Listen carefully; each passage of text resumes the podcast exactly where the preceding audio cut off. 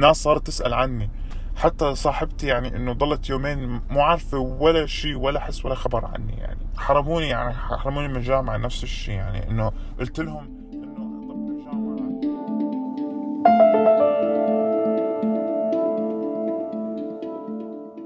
كلب المربوط لما تفلته آه، بيهج وبيدمر كل شيء فأنا يعني إنه خلص كنت مكتوب لدرجة إنه نفسي أجرب شيء جديد بحياتي. نفسي أشوف العالم. نفسي أشوف يعني أكون زي الشباب الثانية يعني.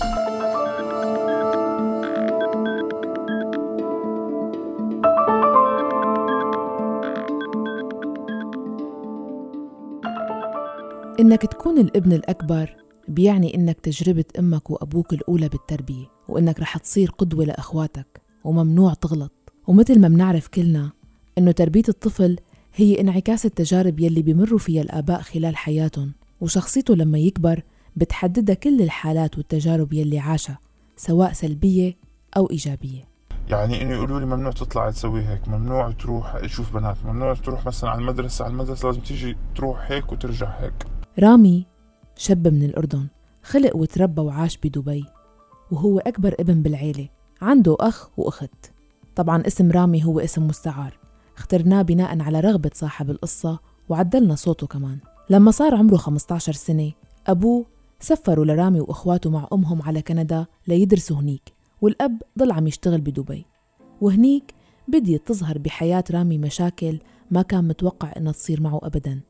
إلها علاقة إنه أهل رامي محافظين ومتمسكين جدا بعادات وتقاليد المجتمع الشرقي. خلونا نسمع. حسيت أول شيء إنه أهلي ما بيتقبلوا الوضع اللي عايش فيه أنا بكندا خصوصا إنه اختلاط مع البنات وهيك و...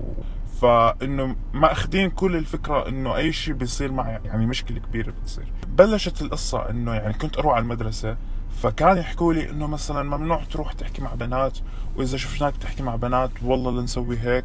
فأنا يعني كنت كثير أتأثر صراحة من الموضوع انه إنه ليه ليه هيك يعني العيشة هيك يعني. عايشها فالموضوع بلش هيك حتى يعني حتى زاد الوضع. يعني أنا بس إنه كنت أحكي مع بنات وهيك إنه شغلة طبيعية. يعني as friends صاروا يقولوا لي أنت بدك تغير المدرسة أنت ممنوع تتعرف على بنات. إحنا إحنا مش متقبلين عيشتك هاي. قلت خلص يعني أنا ما, ما كنت أعرف إنه أنا يعني مفكر حالي إنه أنا دائما السبب. يعني فقلت خلص خليني أرد عليهم هدول أهلي. ولازم اضلني ارد عليهم وهيك يعني.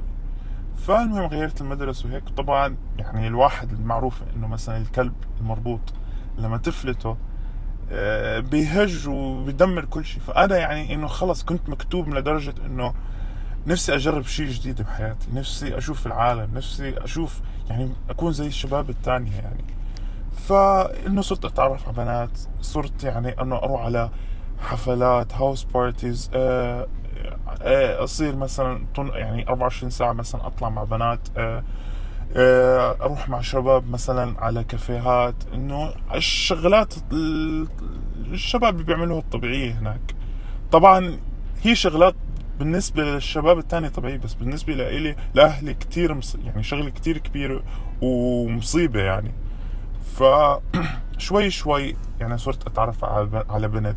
طبعا يعني أنا شاب يعني فإنه أي شاب بالحياة إنه حب هذا المراهقين إنه بحب بنت وهيك. فإنه بيشوفوني مثلا بحب بنت آه يعني كان يعملوا فيني المصايب يعني صراحة. يعني إنه يقولوا لي ممنوع تطلع تسوي هيك ممنوع تروح تشوف بنات ممنوع تروح مثلا على المدرسة على المدرسة لازم تيجي تروح هيك وترجع هيك. أي اكتيفيتي بالمدرسة ممنوع تروح عليها لأنه بلكي تخالط مع البنات. يعني إنه عن جد يعني أنا كنت عايش بكندا وهميا يعني إنه ما بعرف ليه هيك كان كانوا مثلا معي.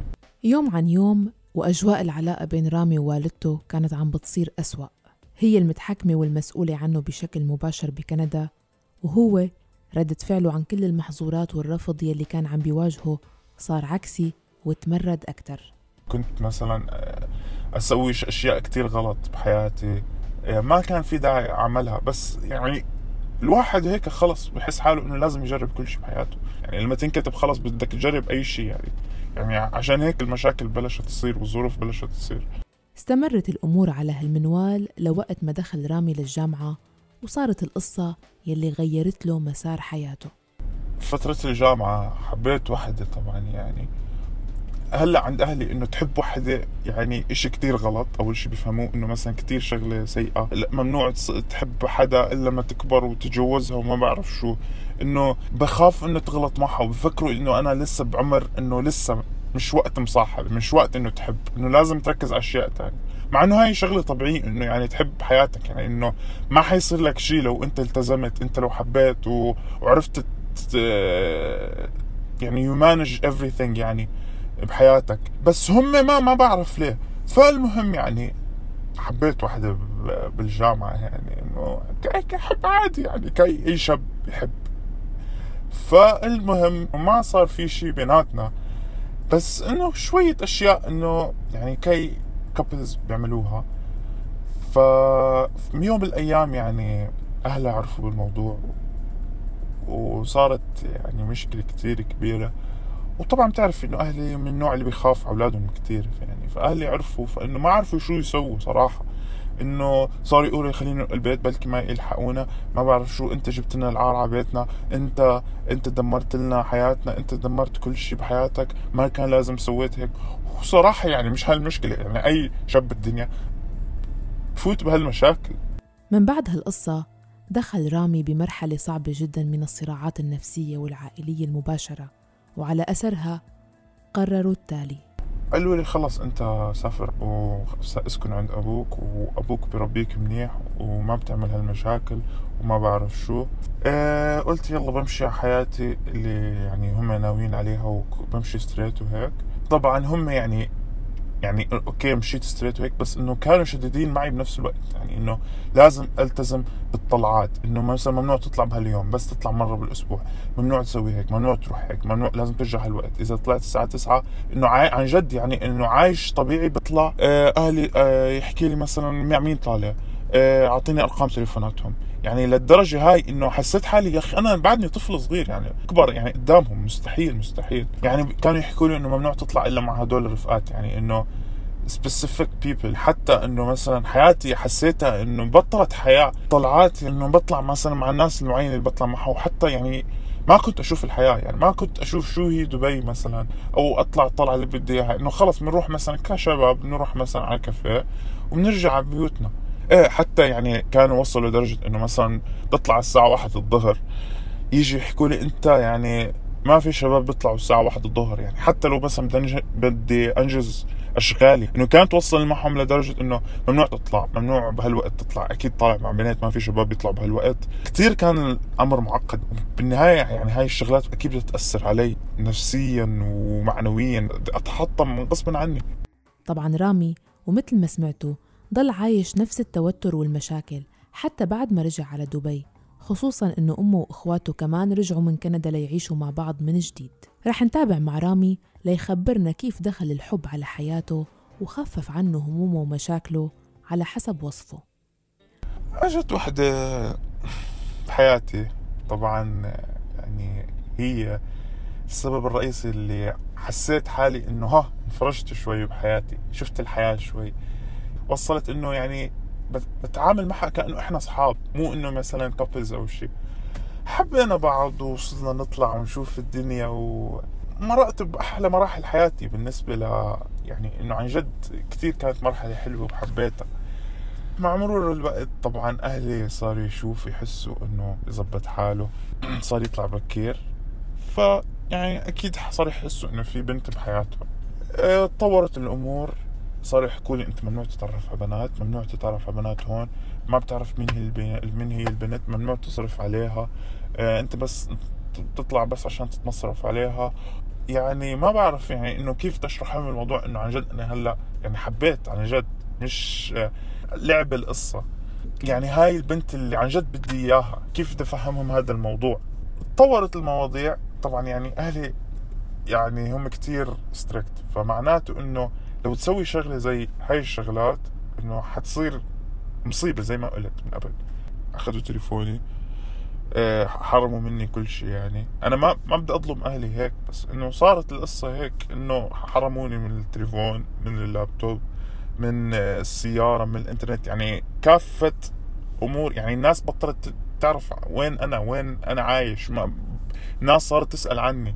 حتى صاحبتي يعني إنه ضلت يومين مو عارفة ولا شيء ولا حس ولا خبر عني يعني. حرموني يعني حرموني من الجامعة نفس الشيء يعني. إنه قلت لهم إنه طب بالجامعة يعني حكوا لي إنه بنشوفك عم تدرس وعم تركز على الجامعة فإنه عم نحرمك من الأشياء اللي أنت بتحبها. ما بعرف ليه هيك إنه طريقة التفكير اللي خلتهم يفكروا إنه وسائل الترفيه اللي بالنسبة له هي الجامعة فإنه بنحرمه من الجامعة أسبوع. وطبعا هالاسايمنتس اللي راحت وكل شيء راح.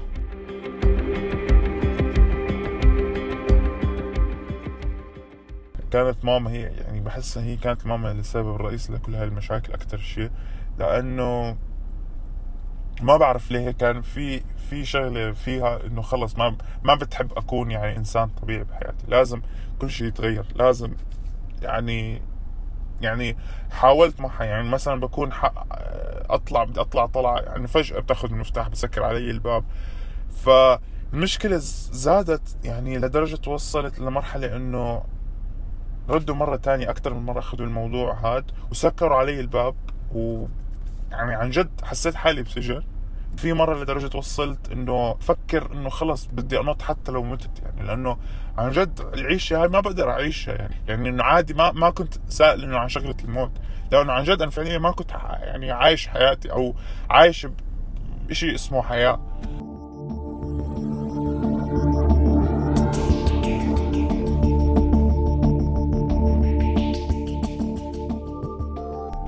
اجت الكورونا وطبعا يعني الكورونا دمرت كل شيء. وطبعا أهلي استغلوا الفرصة. يعني عشت بمرحلة نفسيتي كثير تغيرت بهالمرحلة. لحد هلأ يعني بعاني من هالمشاكل وبتمنى إنه أرجع زي أول. لأنه بوقتها يعني إنه ضليتني قاعد بسجن مستشفى أمراض نفسية يعني ضليت قاعد بالغرفة ما عم بعمل شيء وأهلي عم يزيدوها علي وحجر وممنوع أطلع برا البيت وكانوا كثير strict علي لدرجة إنه ممنوع أطلع برا الباب أو أشوف السوبر ماركت ضليتني على الحاله يعني تقريبا شهرين ونص. يعني حتى إنه حاولت إنه مثلا كنت أقول لهم إنه مثلا بطلع هذا اليوم هيك فإنه كانوا يوافقوا بس بيوم الطلعة إنه يقولوا لا ويصير عنده علي آه، كثير هالموضوع أثر علي وبعد ما بدأت الحياة ترجع لطبيعتها وتخففت إجراءات الحظر صار رامي شوي شوي يرجع يطلع ورجع يشوف رفيقته. تدريجيا يعني هيك صرت إنه أطلع أشوفها يعني. حتى إنه كنا أنا وياها إنه نستغرب إنه عن جد طالع وهيك. ما كنا إنه مستوعبين على بعض إنه عن جد شايفين إنه حنشوف بعض وإحنا شايفين بعض وهيك. لكن ضل في مشاكل وتوتر. ضليتني أعاني مثلا مشغلة المصاري. ضليتني اربعة أشهر بدون مصاري. ضليتني بدون سيارة وحاولت أجمع ويعني إنه مشان بس أعيش شوي من هالعيشة اللي بدي إياها. يعني, يعني خلص المهم إنه أطلع برا البيت وعن جد يعني أكون يعني كثير متضايق بس إنه أطلع أشوف صاحبتي اللي هي يعني كل شيء بحياتي يعني بتصور. إنه بس أشوفها إنه عن جد انبسط ونفسيتي تتغير عن جد. يعني أكون طول الأيام نفسيتي متغيرة ولما أكون بالبيت بس أجي أشوفها بهالساعة مثلا إنه نفسيتي بتتحول وبصير أحسن يعني. فكان في أمل بحياتي من هالموضوع خصوصا بشوف الناس وبشوف صاحبتي وهيك. رامي خبرني إنه بكتير مرات وخاصة بالفترة الأخيرة كان يصير في ضرب وكان دائما يتبهدل قدام أخواته الأصغر منه ويتعير قدامهم بعبارات مثل لا تصير لي مثل أخوك الحبيب لا تعمل لي مثل أخوك الفاشل. ما بعرف شو بدي أقول يعني أنا حياتي خيرت أني أكون بهيك حياة مع إني يعني أبدا أنا من النوع اللي أبدا ما بحب هيك عيشة بحب أشوف الدنيا وبحب أطلع وآجي وأروح يعني يعني الواحد بده يدخل بمشاكل. بالعكس دائما كانت دائما صاحبتي تقول لي إنه بالعكس الواحد لما يفوت بمشاكل إنه بيطلع أقوى وهيك. فالحمد لله أنا هلا يعني صحتي ونفسيتي صارت أحسن وكل شيء صار أحسن وعم بطلع وكل شيء بس الواحد لما يعيش هيك عيشة يعني بتوقع إنه شي يوم يرجع ل زي ما كان. فهذا يعني هو خوفي الوحيد صراحة.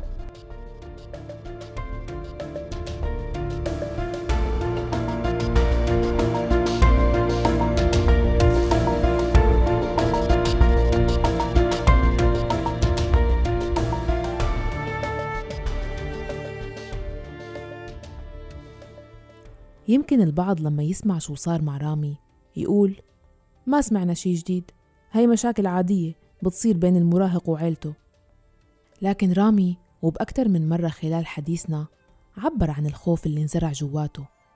العقاب الدائم الإنذار الدائم الانتقاد الدائم خلاه يخاف ويفقد ثقته فيهم وينرعب من فكرة إنه يرجع يعيش هالأجواء البشعة بالبيت. أنا مش الوحيد اللي عشت بهاي العيشة في كتير شباب عانوا من هالمواضيع طلعوا من هالمشاكل وتحدوها فإنه مثلا لما أسمع قصص من ناس من صحابي إنه مثلا آه مروا بهيك ظروف فإنه بيعطوني هيك شوية شوية أمل إنه الحياة بتصير أحسن بس تكبر بس بس تعتمد على حالك.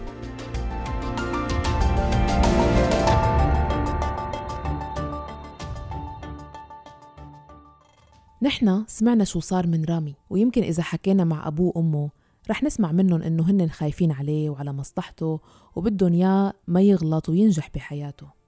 هيك محبة الأهل مهما كانت كبيرة فيها ازدواجية ما بتخلى من الغموض والتساؤلات. من جهة منشعر بقوتها وتفانيها ومن جهة تانية عم تخنق الأولاد وعم تدفعهم للهروب من السجن الإلزامي وعم تتحول مرحلة المراهقة من تجربة حياتية لابد من عيشها إلى مرحلة احتواء الولد واعتباره امتداد للوالدين ليس إلا وحق مشروع إلهم بإنه يسيروا حياة ابنهم مثل ما بدهم وعلى كيفهم.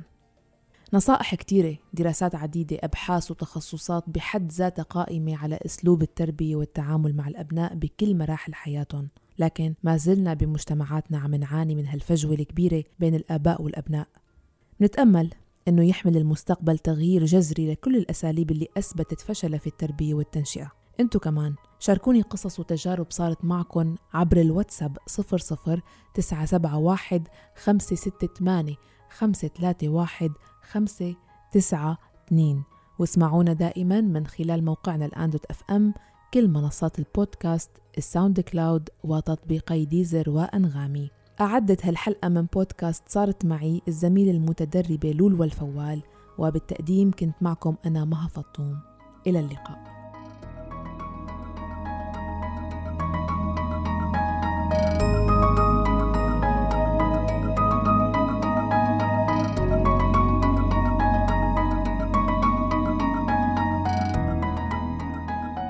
بودكاست صارت معي مع مها فطوم على راديو الآن.